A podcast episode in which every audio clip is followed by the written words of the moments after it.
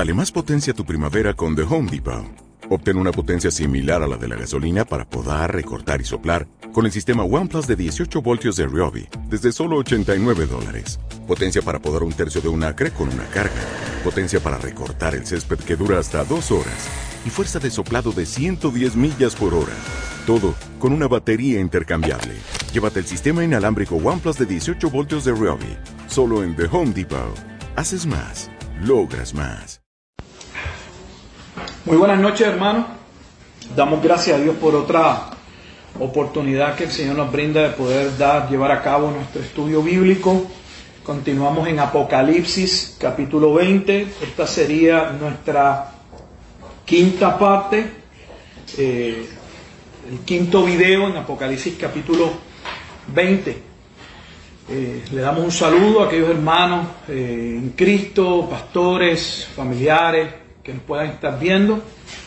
Le invitamos a buscar una, algo en que anotar, una Biblia, eh, para que usted pueda eh, ver la referencia y como siempre le hacemos el llamado posteriormente, saque tiempo para revisar cada una de, las de las citas. Vamos a comenzar con una, con una oración y entonces comenzamos. Padre, te damos gracias una vez más por el privilegio que nos concedes de poder enseñar tu bendita palabra. Una vez más, con toda humildad y mansedumbre, te rogamos, Señor, que nos asistas, que nos ayudas. Eres tú quien has revelado tu bendita palabra, lo hiciste a través de hombres santos que tú separaste, apartaste para comunicar tu voluntad. De la misma manera, esa misma escritura señala que es tu amado Espíritu Santo el que nos guía a verdad, toda justicia que Él transforma el corazón, ilumina el entendimiento de manera tal que podamos entender tu bendito consejo. Edifica tu iglesia, salva a aquellos que en tu gracia, Padre Santo, conforme ese decreto de redención, continuarán siendo llamados mientras exponemos, Señor, la grandeza de tu plan y sobre todo la centralidad del mismo en la persona de tu Hijo Jesucristo. Que Él sea la gloria y que Él sea la honra Oramos en ese bendito nombre, en el nombre que es sobre todo nombre, en el nombre de Cristo Jesús. Amén. Y amén. Vamos a ver cómo podemos, en este estudio, tengo que confesar que ha sido una de las partes más dificultosas para mí en la interpretación de este capítulo 20 y especialmente lo referente a Gog y Magog. Vamos a comenzar resumiendo el bosquejo que ya hemos, habíamos presentado. Dijimos que este capítulo está dividido, nos referimos a Apocalipsis 20, lo habíamos dividido en tres partes. La primera parte, Apocalipsis capítulo 20, 1 al 6, donde hay un juicio preliminar sobre Satanás, sobre el diablo desatado, eh, para no engañar a las naciones. Posteriormente tenemos entonces Apocalipsis 20, versículo 7 hasta el versículo 10 ya nos encontramos posterior al periodo milenial, donde Satanás una, nuevamente es suelto, vuelve a engañar a las naciones y esta vez viene contra la ciudad amada, contra el pueblo de Dios. Y finalmente entonces la tercera parte que no hemos llegado ahí, Apocalipsis capítulo 20 versículos 11 al 15, que vendría a ser la parte en la que se habla acerca del juicio del gran trono blanco. Bueno, estamos entonces todavía en esa segunda parte, Apocalipsis 20, del versículo 7 al versículo 10.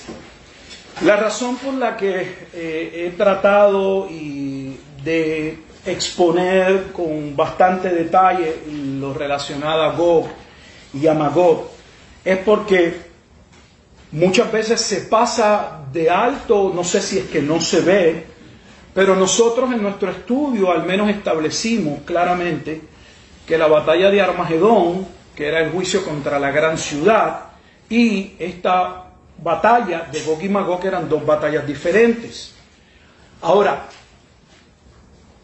hay que explicar cómo entonces si son dos batallas diferentes, la batalla de Armagedón, nuevamente, y la batalla de Gog y Magog, cómo tanto en Apocalipsis 19, 18 como en Apocalipsis 28 se hace referencia a la misma profecía de Ezequiel 38 y 39.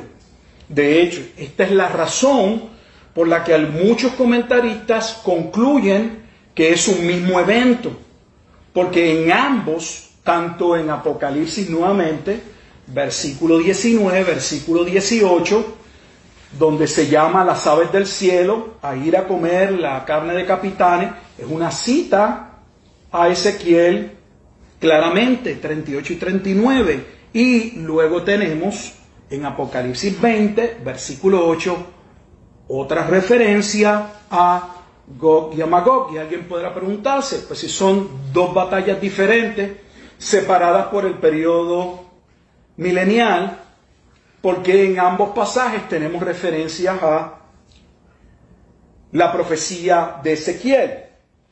Lo primero que debemos poder ver, voy a ver si puedo hacerlo con más claridad, no creo que lo pude hacer la vez pasada.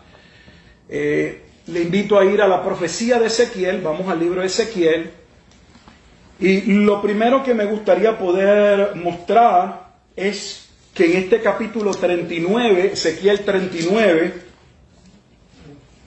se, desprende, se puede observar que hay una ah, diferenciación entre dos eventos. Claramente el capítulo 38 y 39, entraremos al 38, claramente el 38 y el 39 están relacionados.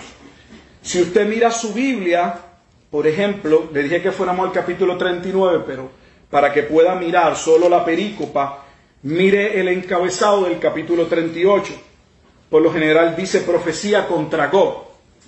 Si usted mira el capítulo 39, no le colocaron perícopa, no le colocaron otro encabezado, porque se entiende, se desprende que la profecía que inicia en el capítulo 38 va siendo narrada hasta concluir el capítulo 39.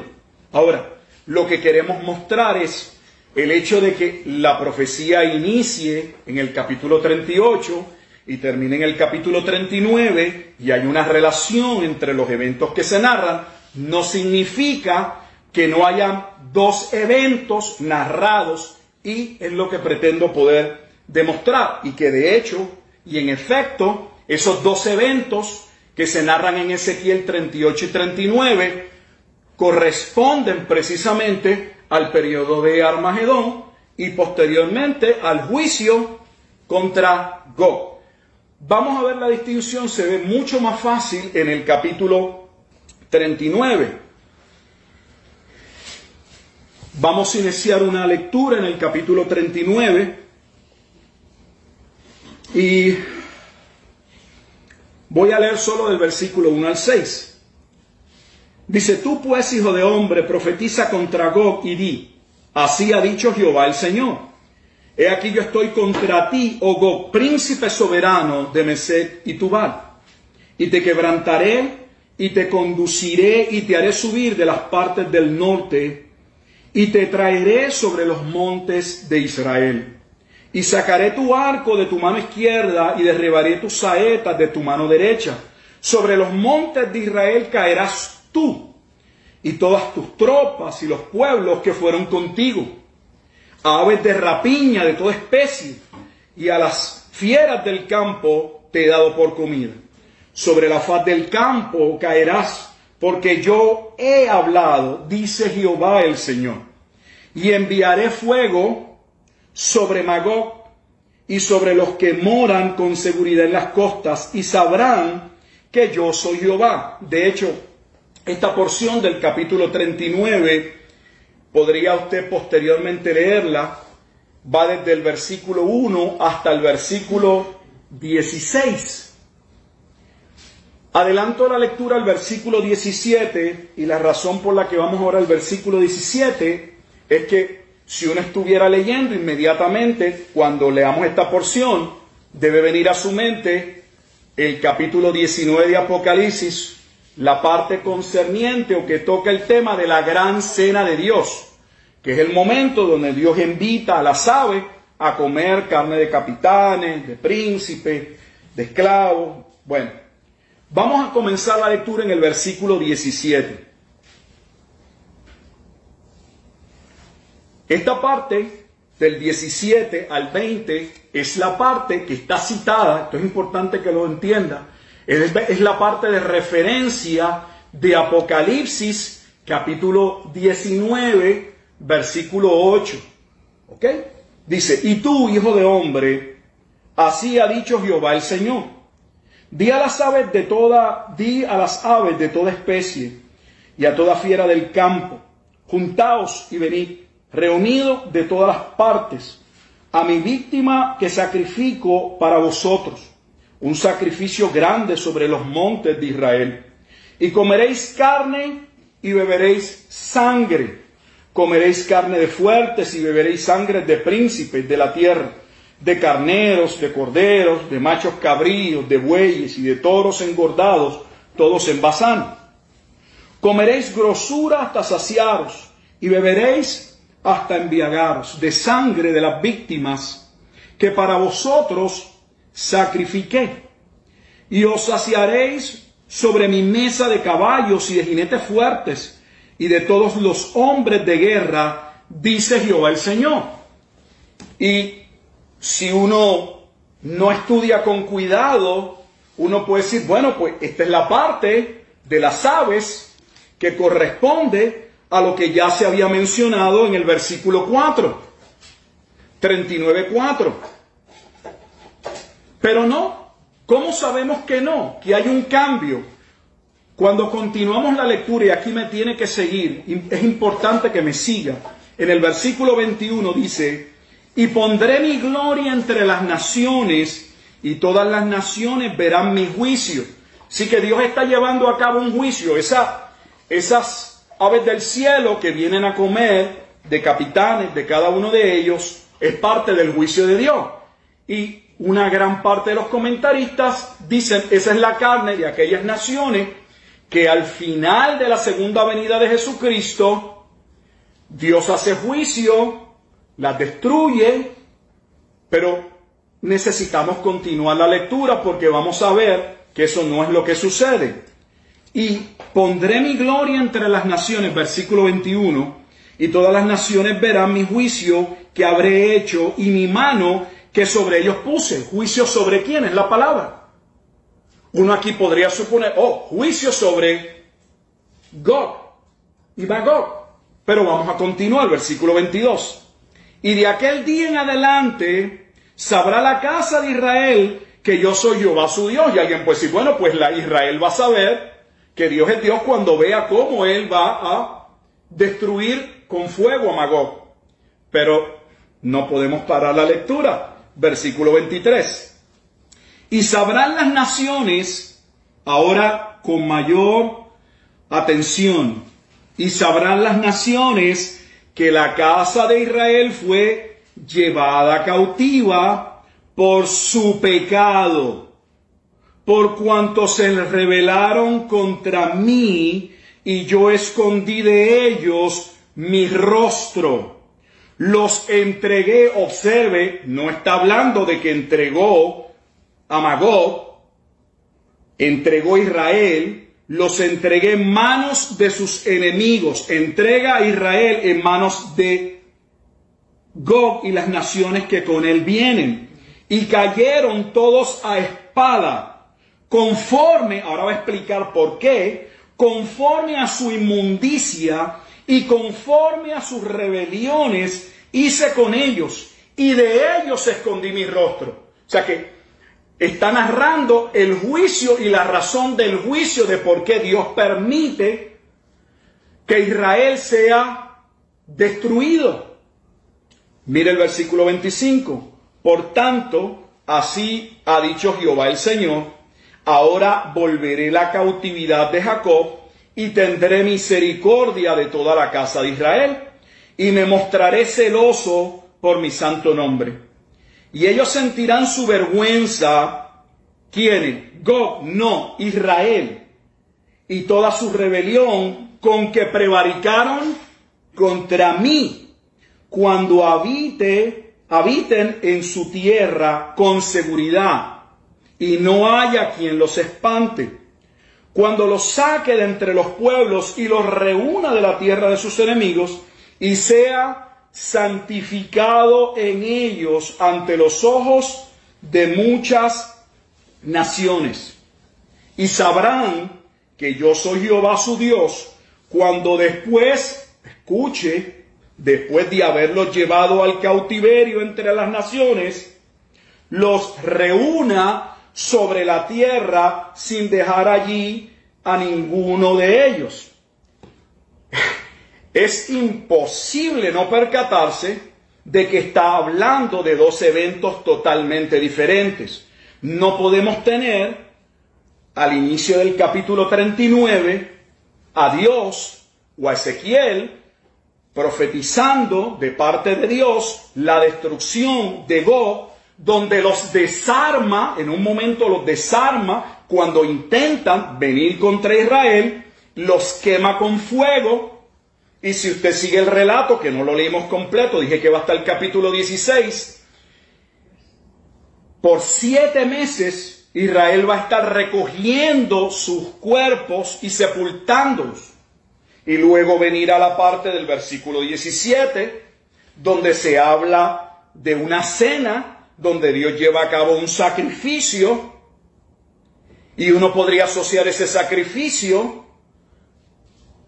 al juicio que ya ha presentado, pero cuando continúa leyendo, claramente ese sacrificio no era el sacrificio de Gog, era el sacrificio de aquellos que se habían rebelado contra Dios. Ahora hay un punto muy importante, porque claramente hay una distinción y lo voy a dejar para el final. Voy a mostrar siete puntos, como hice con Gog y Magog, donde es imposible que sea un mismo evento. Recuerde cuando hablamos de Gog y Magog y dijimos cómo podíamos tener a una ciudad prostituta y luego una ciudad amada. ¿Cómo podíamos tener a la bestia y el falso profeta actuando en Armagedón pero en Gog y Magog no actúan porque ya están en el lago de fuego y azufre. ¿Cómo puede ser una misma batalla antes del milenio y luego una batalla después del milenio? Por señalar un sinnúmero de otras cosas. ¿Cómo puede ser una primera batalla para destruir una ciudad y la segunda batalla para proteger la ciudad? Es claro que eran dos batallas y aquí estamos viendo dos momentos diferentes. Ahora, lo importante es ver este evento de juicio, porque claramente está hablando de un evento de juicio sobre Israel, ¿cuándo se da? Alguien podría decir, bueno, ese evento es el evento que está viviendo Ezequiel, porque Ezequiel es parte del remanente que acaba de salir del juicio de Dios al usar a Babilonia como instrumento de castigo. Ah, pero ese no es el marco de tiempo en que Ezequiel está colocando este momento de destrucción. Esta destrucción todavía está en un futuro. ¿Cómo lo sabemos? Cuando vamos al versículo 26,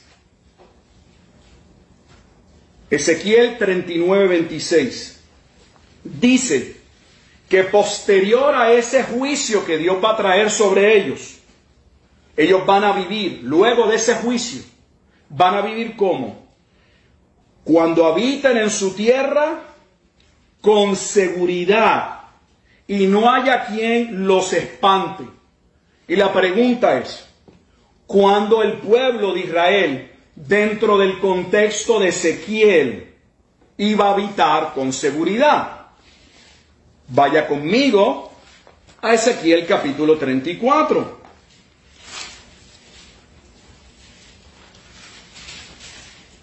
Cuando el Mesías cumpliese el nuevo pacto.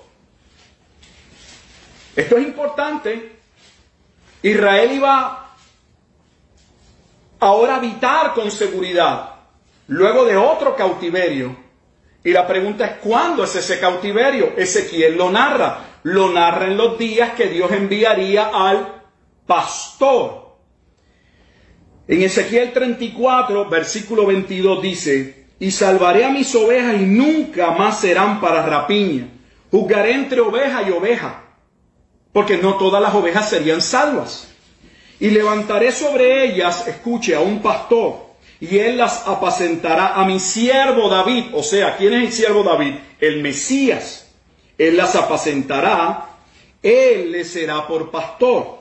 Yo Jehová les seré por Dios y mi siervo David príncipe en medio de ellos. Yo Jehová he hablado y estableceré con ellos pacto de paz. Ese pacto de paz es el que en Ezequiel 36 se llama nuevo pacto. Y quitaré de la tierra las fieras y habitarán en el desierto con seguridad. Cuando el pueblo iba a vivir de manera confiada, cuando el Mesías apareciese y cumpliese el nuevo pacto. De hecho, el versículo 27 dice, adelanto la lectura al 27, y el árbol del campo dará su fruto, y la tierra dará su fruto, y estarán sobre su tierra con seguridad.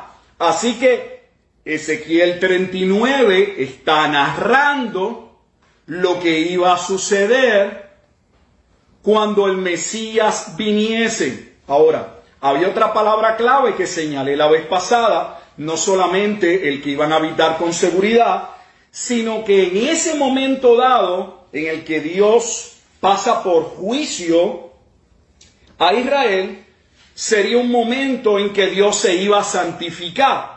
Nuevamente la pregunta es, dentro del libro de Ezequiel, donde en el libro de Ezequiel se habla del momento en que Dios se iba a santificar. Nuevo pacto. Recuerde que estábamos en Ezequiel 34 y vimos que Él traería un pacto de paz y establecimos, acabamos de decir que ese pacto de paz era el nuevo pacto. Vaya conmigo a Ezequiel capítulo 36.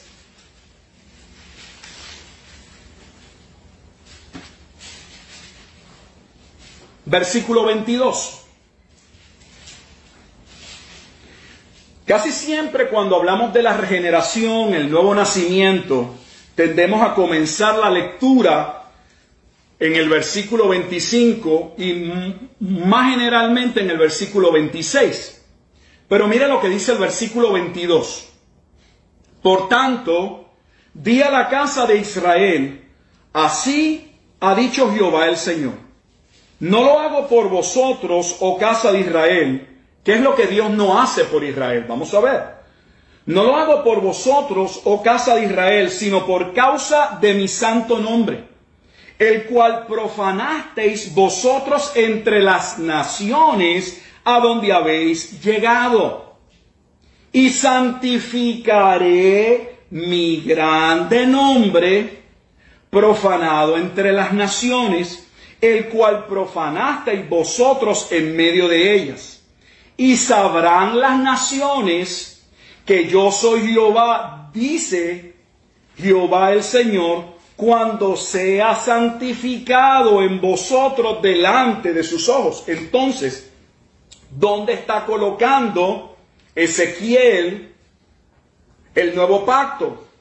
Lo coloca nuevamente en los días del Mesías, pero lo coloca como parte del momento en que Dios va a limpiar, si se quiere de esa manera, va a limpiar su nombre. Ese nombre que Israel había manchado y que no, por, no solo por haberlo manchado habían entrado en juicio, sino que encima de eso Dios los esparce, se van a otras naciones y en esas naciones ellos dan mal testimonio de Dios. Y Dios dice, yo voy a limpiar mi nombre. Y una de las maneras o formas en que Dios iba a limpiar su nombre era siendo misericordioso con una parte del pueblo, y esa es la parte que corresponde al nuevo pacto, que en el versículo 24 en adelante usted puede leer donde dice, y os tomaré de las naciones, y os recogeré de todas las tierras, y os traeré a vuestro país, esparciré sobre vosotros agua limpia, y seréis limpiados de todas vuestras inmundicias, y de todos vuestros ídolos os limpiaré, os daré corazón nuevo y pondré espíritu nuevo dentro de vosotros y quitaré de vuestra carne el corazón de piedra y os daré un corazón de carne. Y pondré dentro de vosotros mi espíritu y haré que andéis en mis estatutos y guardéis mis preceptos y los pongáis por obra. O sea que Dios se va a santificar, por un lado, salvando un remanente, un remanente que en el capítulo 37 representa a Israel, a un Israel que está muerto en delitos y pecados, si usamos el lenguaje de Efesios, pero que sería resucitado. Pero, ¿cuál es la relación entonces de Ezequiel 38 y 39? Oh, la parte del juicio, la santificación de Dios, trayendo juicio sobre las otras ovejas. Recuerda que en Ezequiel 34 leímos que él distinguiría entre oveja y oveja. De hecho, lo llevo todavía para que lo vea más claro y regreso. En Ezequiel capítulo 34, versículos 16 y 17. Yo buscaré la perdida y haré volver a redir la descarriada. Vendaré la perniquebrada. Esto es lo Jesús, eso es parte de lo que se cita en el Nuevo Testamento. Y fortaleceré la débil, más a la engordada ¿Quién es la engordada en el capítulo? El liderato, los pastores que no pastoreaban al pueblo y usaban al pueblo para sus propios deleites. Dice, más la engordada y la fuerte destruiré, las apacentaré con justicia. Mas en cuanto a vosotras, ovejas mías, así ha dicho Jehová el Señor. He aquí, observe, yo juzgo entre oveja y oveja, entre carneros y machos cabríos. O sea, él haría una separación. Es el lenguaje de Juan en el capítulo 10, cuando ese mismo liderato que está criticando a Jesús por la sanación del ciego de nacimiento, en el capítulo anterior, Juan 9, Jesús les ha dicho que ellos no ven, no tienen ojos para ver y no tienen ojos para ver, porque ellos no son parte de sus ovejas, porque sus ovejas oirían su voz, reconocerían a su pastor, su pastor iría delante de ellas, las salvaría y nadie ni nadie jamás se las quitaría de su mano. Pero Ezequiel 34 no aseguraba, nunca se estableció que todo Israel sería salvo.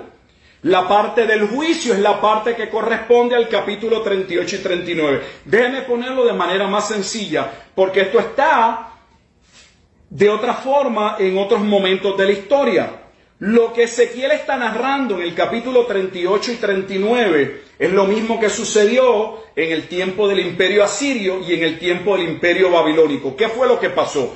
Cómo Dios usa a los asirios como instrumento de juicio contra las diez tribus del norte y posteriormente profetiza, según profetiza, que traería Siria para devastar a las tribus del norte también profetiza que Asiria sería destruida por Babilonia. Lo mismo pasó en el tiempo de Babilonia con el reino del el sur. Dios traería al imperio babilónico como instrumento de castigo para destruir al pueblo, a, a las tribus del sur. Y luego también anuncia la destrucción de Babilonia por medio de otro imperio, los medopersas, Babilonia sería destruida. ¿Qué tiene que ver eso con Ezequiel 38 y 39? Que Ezequiel 38 y 39 está narrando que en el tiempo del Mesías, no está diciendo el imperio, está diciendo que va a haber nuevamente, el pueblo va a ser juzgado, Gog va a venir y lo va a traer Dios. La primera ocasión Dios los trae para destrucción del pueblo. Vaya conmigo ahora al capítulo 38 de Ezequiel. Pero el capítulo 39 hace una pausa y dice que aunque Dios traje, trajo o va a traer en un momento futuro a Gog y las naciones para destruir a Israel, posteriormente Dios traería juicio sobre Gog.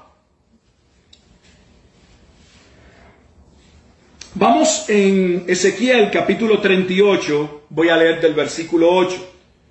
De aquí a muchos días serás visitado, al cabo de años vendrás a la tierra salvada de la espada, recogida de muchos pueblos, porque eso es lo que iba a suceder en un momento dado en el tiempo posexílico.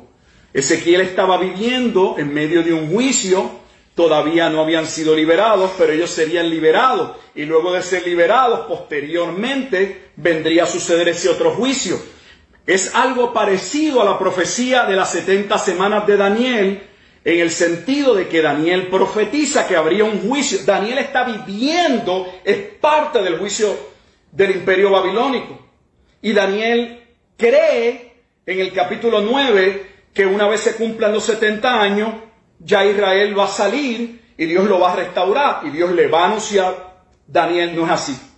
Todavía falta este periodo de tiempo y va a haber otro juicio más y va a haber destrucción nuevamente. Ezequiel está viendo exactamente lo mismo. Ezequiel es parte, es un sacerdote que Dios preserva cuando el imperio babilónico viene contra el reino del sur y este sacerdote se le está mostrando que posteriormente Israel volvería a entrar o a pasar por el juicio de Dios.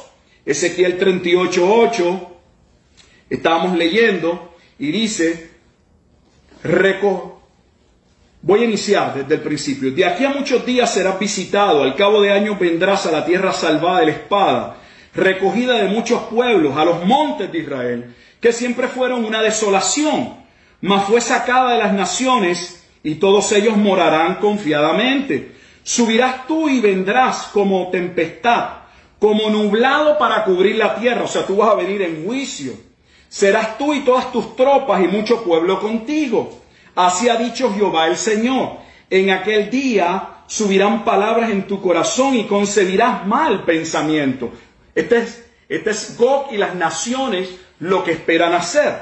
Y dirás, subiré contra una tierra indefensa, iré contra gente tranquila que habitan confiadamente. Todos ellos habitan sin muro y no tienen cerrojos ni puertas. Recuerde que ya establecimos en el capítulo 39 que dice que ese momento en que estaban, iban a vivir confiados sería el momento después de haber pasado del juicio que cuando viniese el Mesías, que corresponde a Mateo 24. El Mesías viene y va a anunciar posteriormente el juicio que los profetas ya habían señalado que vendría sobre Israel. Adelanto la lectura al versículo 16. Estamos en el capítulo 38. Y subirás contra mi pueblo Israel. ¿Contra quién viene Gog? Contra Israel. Como nublado, vuelve a hablar el lenguaje profético de juicio. Como nublado para cubrir la tierra. Será el cabo de los días o de los postreros días. Te traeré sobre mi tierra. Oiga el lenguaje. Te traeré sobre mi tierra. Dios trae en este momento a Gog. La pregunta es, ¿por qué lo trae? ¿Para qué lo trae? Lo va a decir. Para que las naciones me conozcan cuando sea santificado en ti. ¿En quién es ti? No es en Israel, no es en Gog, es en Israel. Dios se iba a santificar en el capítulo 36 tanto salvando a un remanente como Dios iba a certificar, tanto pasando por juicio a la otra parte del pueblo. Ya hemos establecido que en el Antiguo Testamento, yo creo que luchamos con esa idea porque no la entendemos, hay salvación y juicio. Nosotros casi siempre nos ponemos las gringolas y solo queremos ver como el caballo hacia el frente, salvación. Pero siempre va de la mano misericordia y juicio. Dios se iba a santificar juzgando, pasando por juicio. Y mire, ahora lo aclara más. Mire lo que dice el versículo 17. Así ha dicho Jehová el Señor. ¿No eres tú aquel de quien hablé yo en tiempos pasados por mis siervos los profetas de Israel, los cuales profetizaron en aquellos tiempos que yo había de traer sobre ellos. Si usted ha estudiado la escritura, la citamos la vez pasada, tanto Deuteronomio 28 como Deuteronomio 32 claramente establecen que Dios había dicho, si nos paramos en el capítulo 28 de Deuteronomio, que cuando el pueblo desobedeciera a Dios, según cuando el pueblo viviera en obediencia, Dios los habría de proteger. Cuando el pueblo fuera rebelde, Dios permitiría que los pueblos o las naciones los devastaran. de hecho, usa el mismo lenguaje, no solamente serían devastados, sino servirían de carne a las aves del cielo. Ese es el lenguaje de Deuteronomio capítulo 28 y Deuteronomio capítulo 32. Ezequiel está diciendo, Dios lo advirtió, los profetas hablaron de este momento. Mira el versículo 18, en aquel tiempo, cuando venga Gog contra la tierra de Israel, dijo Jehová el Señor, subirá mi ira y mi enojo. Mi ira y mi enojo contra quién? Contra Gog. O sea, él trae a Gog como cumplimiento de los profetas y su ira es contra no, su ira es contra Israel. Mire lo que dice. Porque he hablado en mi celo y en el fuego de mi ira, que en aquel tiempo habrá gran temblor sobre la tierra de Israel. Que los peces del mar, las aves del cielo, las bestias del campo y toda serpiente que se arrastra sobre la tierra y todos los hombres que están sobre la faz de la tierra temblarán ante mi presencia y se desmoronarán los montes. Si usted tiene algún conocimiento, si no, vaya a Apocalipsis capítulo 16 y esto es parte de la narración de lo que sucede en la batalla de Armagedón el gran temblor está allí en Apocalipsis 16, los montes cayéndose está en Apocalipsis 16 y posteriormente en el versículo 22 las grandes piedras de granizo están en el capítulo 16, lo cual es narrado en Ezequiel en el versículo 22. La pregunta que le hago, si Dios en el capítulo 39, si es un mismo evento, aquí hay un problema. Porque el capítulo 39 dice que cuando Gog va contra Israel, en el momento que narra el capítulo 39, Dios los desarma y los quema con fuego. Pero lo que estamos leyendo no corresponde. Aquí dice que va a haber gran temblor, que va a haber destrucción. Mira el versículo 23, capítulo 38, 23. Y seré engrandecido y santificado, y seré conocido ante los ojos de muchas naciones, y sabrán que yo soy Jehová. Ese no es el lenguaje de los días del nuevo pacto. Mira lo que acabamos de leer. Solo voy a volver a leer Ezequiel 38, 23. Observe. Y seré engrandecido y santificado y seré conocido ante los ojos de muchas naciones y sabrán que yo soy Jehová. Vaya conmigo a Ezequiel 36 y el versículo 23. Leímos el 23 y vamos a leer el 23, pero ahora del capítulo 36. Y santificaré mi gran nombre, profanado entre las naciones, el cual profanasteis vosotros en medio de ella, y sabrán las naciones que yo soy Jehová, dice Jehová el Señor, cuando sea santificado en vosotros delante de sus ojos. ¿Cuándo iba a suceder eso? En los días del cumplimiento de la venida del Mesías y posterior a la confirmación del nuevo pacto. Ezequiel 38 y 39 no trata principalmente de la destrucción de las naciones impías, sino principalmente sobre la santificación del nombre de Dios por medio del juicio que pasaría Israel.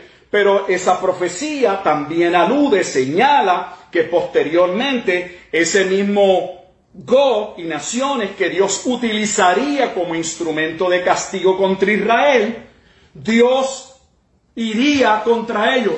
Le pregunto, ¿no es exactamente eso lo que encontramos en Apocalipsis capítulo 20? El momento separado de los mil años, donde ahora Dios viene para defender a la ciudad amada. De hecho, si uno quiere ver un bosquejo, el bosquejo del capítulo 38 al 39 sería el siguiente. El capítulo 38 inicia la profecía donde Dios va a traer a Gog y a las naciones como instrumento de castigo y todo el capítulo aborda ese tema. Y luego pasamos al capítulo 39 del versículo 1 hasta el versículo 16. Se habla de ese otro momento que están relacionados, porque sería Gog nuevamente, no es lo que tenemos en Apocalipsis. Usted tiene en Apocalipsis, escuche bien para que vea la analogía clara. La segunda parte de Apocalipsis establecimos, sé que para algunos no lo van a recordar, pero cuando llegamos al capítulo 12 dijimos que gran parte de los comentaristas que exhaustivamente se han dedicado a estudiar Apocalipsis reconocen que Apocalipsis 12 en adelante es como la segunda parte, donde se entran en, otros detalles. La segunda parte, la segunda escena de, un mismo, de, un, de una misma narración. ¿Cómo inicia el capítulo 12? Con el gran dragón. El gran dragón que no opera solo, que va contra el pueblo de Dios. Pero de ese pueblo de Dios viene el Mesías. Y como no puede contra el Mesías, luego va contra el pueblo de Dios. Pero ¿qué instrumentos usa ese gran dragón escarlata? Capítulo 13, dos bestias. La bestia que viene del mar y la bestia de la tierra. Y establecimos que la bestia del, del mar era el imperio romano y la bestia de la tierra eran los pastores de Ezequiel 34, el liderato religioso, que trabajaban mano a mano, unidos con el imperio romano. Y son ellos los que engañan al pueblo y llevan una parte del pueblo a adorar la bestia. Y vemos la diferencia que se hace entre aquellos que adoran la bestia y aquellos que son sellados por quién. Por Dios. Entramos al capítulo 14. ¿Y qué es el capítulo 14 de Apocalipsis? El momento en que antes de volver sobre los juicios, Dios vuelve a qué? Hablar de aquellos que habían sido sellados, lo que ya había pasado en la parte 1 de Apocalipsis en el capítulo 7, los 144 mil de todas las tribus de Israel, que representan a ese remanente de Ezequiel capítulo 37 que sería resucitado de los muertos. Que tenemos en el capítulo 16, el primer momento en que se habla de aquella batalla llamada Armagedón. Y corresponden los eventos que estamos leyendo en el capítulo 38 a Armagedón. Como usted estoy seguro que posiblemente no lo va a hacer, porque estamos acostumbrados a enseñanzas tipo popcorn de microondas, donde la gente compra una idea sobre su sistema emocional, nervioso, no sobre el estudio real de la escritura. Yo lo quiero hacer el ejercicio, no lo iba a hacer, pero lo quiero hacer. Vamos a Ezequiel capítulo 38, versículo 39, y ahí habla del gran temblor. Que en aquel tiempo habrá un gran temblor. Ahora vamos a Apocalipsis capítulo 16, vamos a ver si ese gran temblor no corresponde a la batalla de Armagedón. Y si corresponde a la batalla de Armagedón, no corresponde a la batalla de Gog al final. Apocalipsis capítulo 16. Vamos al versículo 18. Entonces hubo relámpagos, voces y truenos y un gran temblor. ¿Qué hace este gran temblor? Lo que se describe en Ezequiel 38 afecta a toda la ciudad. Oh, mire el versículo 19. Y la gran ciudad fue dividida ¿qué? en tres partes. ¿Ok? Vamos a Ezequiel 38. Nuevamente. Miren lo que dice el final del versículo 20. Cuando ese temblor suceda, se desmoronarán los montes y los vallados caerán y todo muro caerá a tierra. Versículo 20, Ezequiel 38, 20. Vamos a Apocalipsis capítulo 16 y mire exactamente lo que sucede en el versículo 20.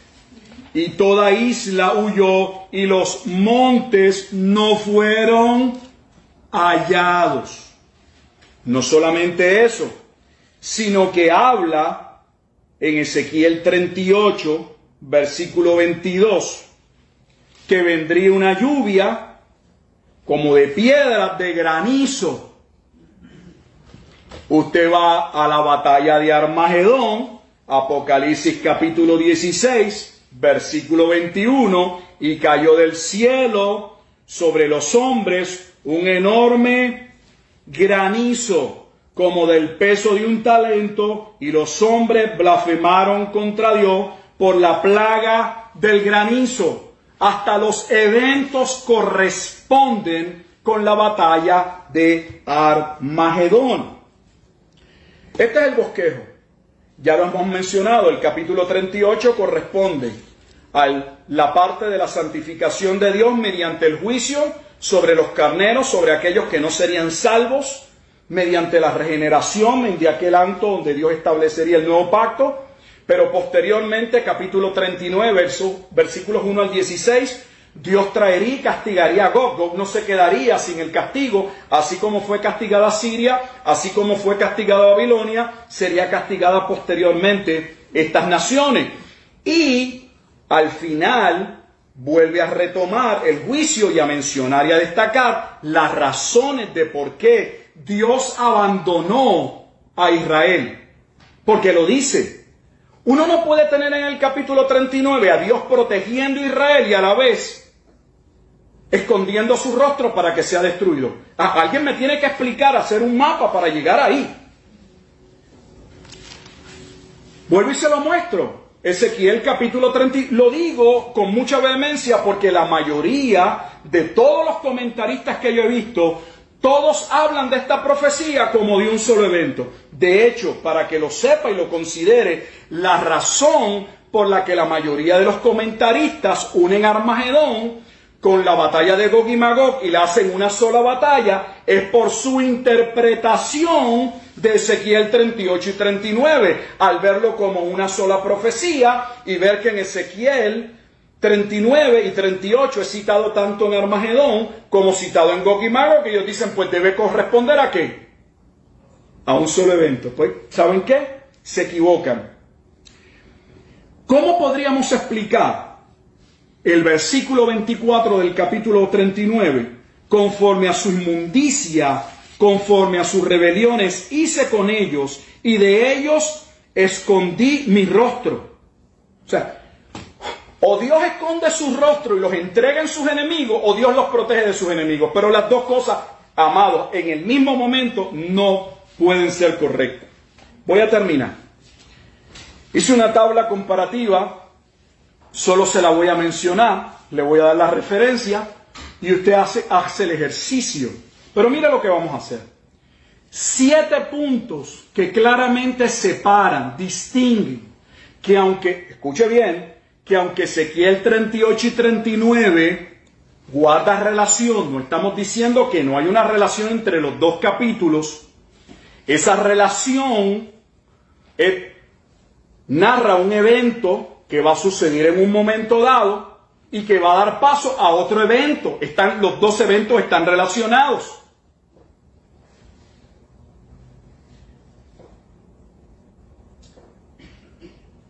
En Ezequiel 39, 1 al 2, Dios defiende a Israel. Dios sale en defensa de Israel. En Ezequiel 38, 16, Dios trae a Gog contra Israel. En Ezequiel 39, 23 dice no solamente que Dios trae a Gog contra Israel, Dios esconde su rostro sobre ellos y los entrega en sus enemigos. Lo acabamos de decir, o sea, o los entrega en sus enemigos o los protege de sus enemigos. Ese es el primer punto, no hemos empezado. Segundo punto. En Ezequiel 39, versículos 2 al 3, dice que Dios desarma a Gog cuando se apresta a venir contra Israel le quita su arco, le quita sus saetas, lo desarma, lo inhabilita si quiere ver, para que no pueda cumplir su propósito. Pero cuando usted lee Ezequiel capítulo 39, versículo 23, dice que Dios entregará a Israel en manos de sus enemigos. De nuevo, o les quita el arco y les quita las saetas o permite realmente que los devasten, pero no puede ser el mismo evento. En Ezequiel 39, 4 al 5, Gog y las naciones que con él fueron, caen en los montes de Israel. Mueren. Siete meses estará, dice la escritura, enterrando Israel esos cuerpos.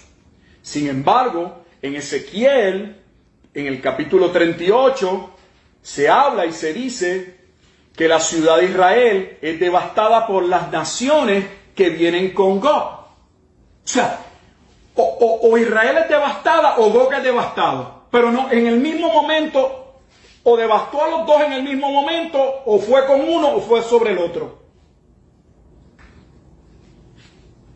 En Ezequiel 39, 10, e, este es, creo que es uno de los que posiblemente se le haga más fácil en la distinción. De hecho, lo voy a leer para hacer el ejercicio. Ezequiel 39, 10. Mira lo que dice el 39, 10. No traerán leña del campo, ni cortarán de los bosques, sino quemarán las armas en el fuego y despojarán, oiga, despojarán Israel a sus, ¿quién? A los que los despojaron. La pregunta es sencilla. Obviamente está diciendo que hubo un evento anterior. Eso, es el problema de, de leer con cuidado. Está diciendo que Israel, en el momento en que Dios proteja a esa nueva Jerusalén, ese pueblo va a despojar a Gog y a las naciones que van que en un momento los despojaron. ¿Dónde está ese lenguaje y cuándo sucedió? Está claramente en el capítulo 38, versículo 13. Saba y Dedán y los mercaderes de Tarsi y todos sus príncipes te dirán, ¿has venido a arrebatar despojos? ¿Has reunido tu multitud para tomar botín? ¿Para quitar plata y oro? ¿Para tomar ganados, posesiones? ¿Para tomar grandes despojos? Dijimos que en el capítulo 38 corresponde al momento que Dios trae a Gog para destruir las naciones de Israel. O sea que primero ocurre el despojo, la destrucción, que de hecho en la historia. De hecho, hay un arco que se llama el arco de Tito, donde en ese arco se muestra, que es una fotografía muy reconocida, como los romanos se llevaron el candelabro de oro y, lo que había en el templo. Pocos cristianos saben que el famoso circo donde algunos alegadamente dicen que los cristianos morían en el circo, el circo fue construido posterior a la destrucción de Jerusalén y si no lo sabía, se construyó con el dinero del saqueo de las arcas del templo. No existía el templo, el Coliseo romano. El Coliseo romano fue construido por el general que se va a, va a terminar siendo emperador, el papá de Tito, Vespasiano, y es Vespasiano en el año 70 quien va a iniciar la construcción del Coliseo. ¿Con qué dinero? Con el dinero del despojo y del saqueo que en ese momento dado de juicio, esa confederación de naciones representa a la Roma con las naciones que dirigía cuando son llamadas para ir en juicio contra Jerusalén. Ahora, no podemos tener, por un lado, el capítulo 39, con que Israel va a saquear a los que le saquearon, y en el capítulo 38, que Gog va a saquear a Israel. ¿quién saquea a quién? quién le toma a quién. Son dos eventos diferentes, se dan en momentos diferentes. Dos puntos más y finalizamos. Ezequiel 39.2 establece que Israel estará enterrando, ya lo hemos mencionado, los muertos de las naciones enemigas por siete meses. Dios los manda, van a enterrar esas naciones, de hecho van a trabajar algunos enterrando muertos. Léalo posteriormente, Ezequiel 39, 1 al 16. ¿Se imagina cuántas personas para estar todo ese tiempo enterrando muertos?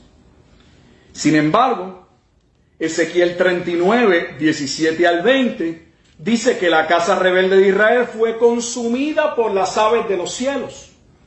Ahora usted entenderá que nadie casi lo explica, yo al menos no he visto quien lo a lo mejor alguien que lo explique.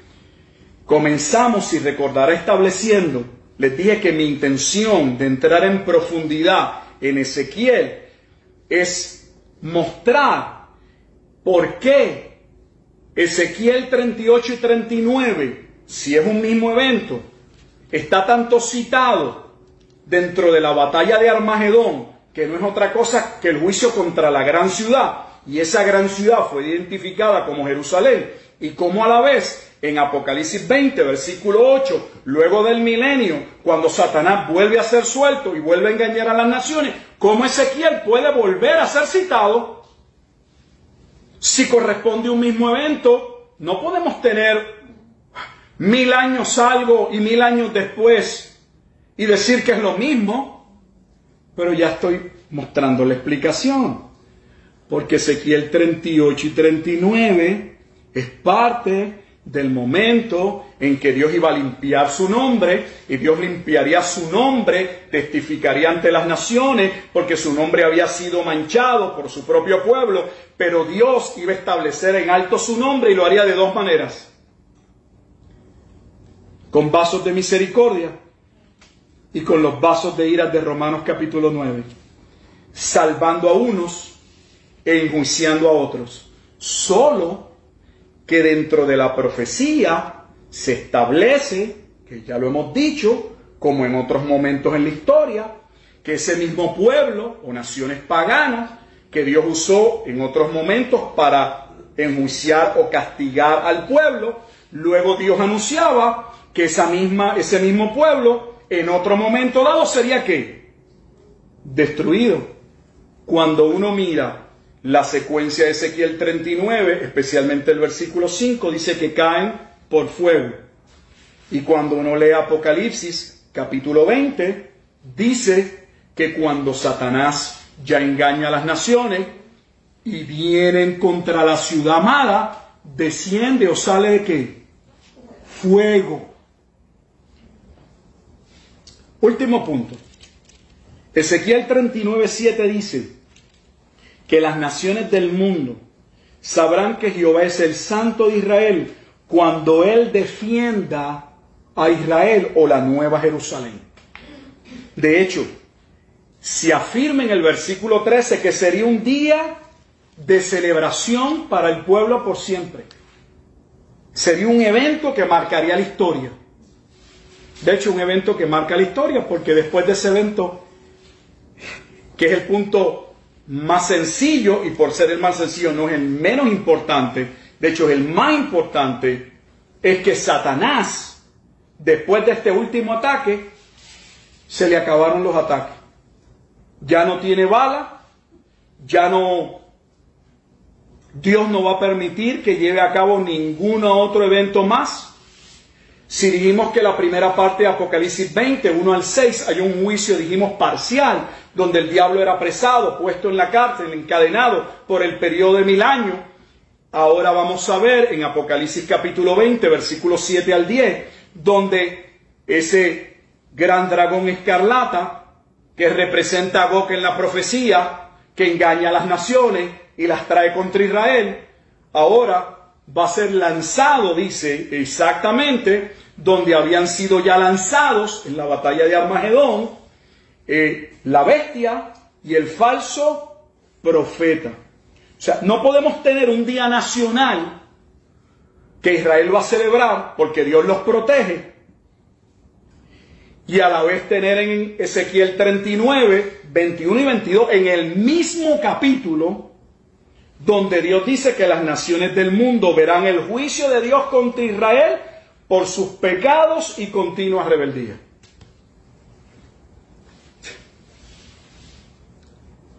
Si Israel va a celebrar en un momento dado que Dios la protege y que ya no va a ser más atacada, y a la vez el mundo va a ver eso, las naciones van a ver que Dios defiende a Israel, pero a la vez las naciones van a ver que Dios va a esconder su rostro, va a entregar a Israel en manos de sus enemigos y los va a destruir no está hablando del mismo evento, está hablando de dos eventos y son los mismos dos eventos que corresponden al libro de Apocalipsis.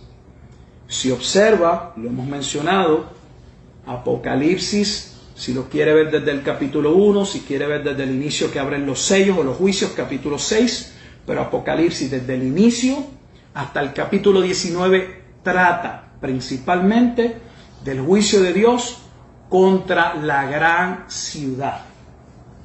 Y solamente, solamente en el capítulo 20, después del versículo 6, entonces se habla del fin del milenio y de lo que sucede en lo que se reconoce como la segunda venida de Jesucristo, donde ahora Jesucristo, el Mesías, que establece el pacto, que selló el pacto con su nueva Jerusalén, en Apocalipsis 19, las bodas del Cordero, la consumación del pacto marital, cuando el diablo entonces, luego de los mil años, vuelve a engañar a las naciones para ir contra la ciudad amada, Dios no se lo permite.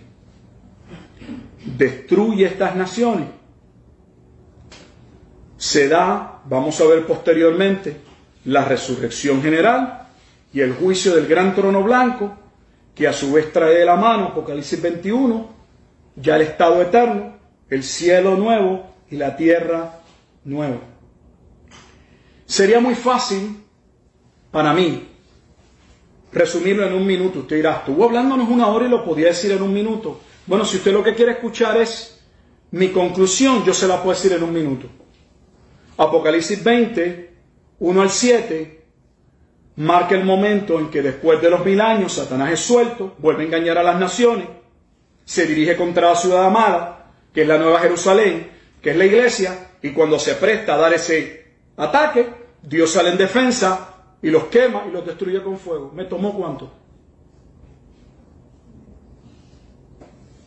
Ahora, si yo quiero que usted que está al otro lado entienda por qué llegamos a esa conclusión, de dónde se desprende ese ejercicio hermenéutico, interpretativo, entonces tengo que llevarlos, tenemos que llevarlos a la referencia. Y créame que solo miramos por encima porque no leímos todo.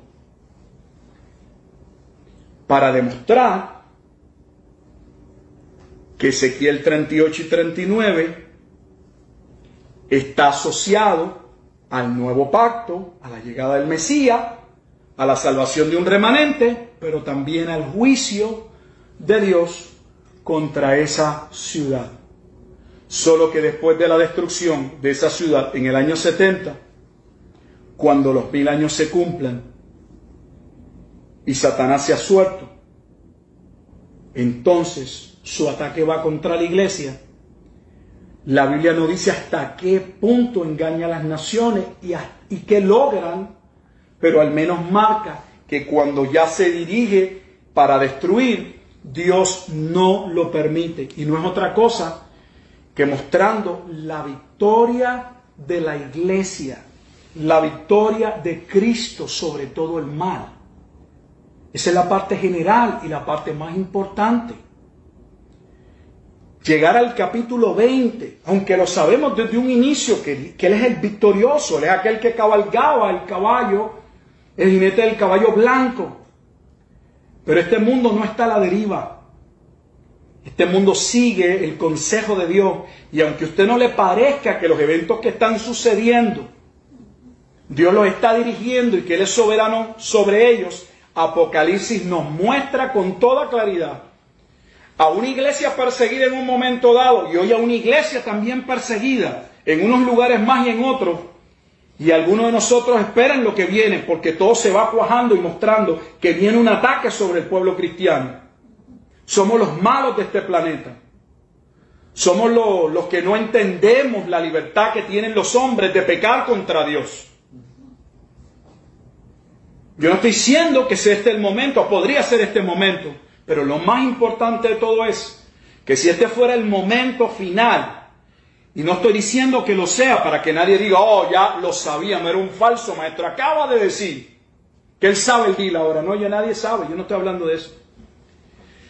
Estoy refiriéndome que Apocalipsis capítulo 20, versículos 7 al 10 muestra que cuando Satanás, por última vez, Dios le permite ir, y esta vez contra su esposa, aunque logra hasta cierto modo, porque obviamente confedera, logra unir unas naciones, y eso no se da en un día, cuando ya van a dar su golpe fatal, su golpe, no sé, piensan que pueden ya destruir la iglesia, Cristo desciende en su segunda venida y los consume con fuego.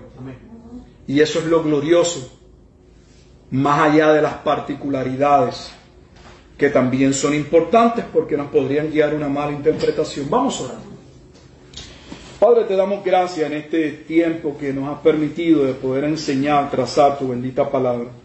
Agradecemos como siempre esta oportunidad de poder continuar la explicación de este libro, ah, no sobre especulaciones, no sobre lo que nos parece, no sobre teorías, sino sobre un estudio sincero, profundo de tu palabra, donde sea tu palabra la que nos muestre, la que interprete, la que señale el camino. Ella es lámpara a nuestros pies y lumbrera en nuestro camino.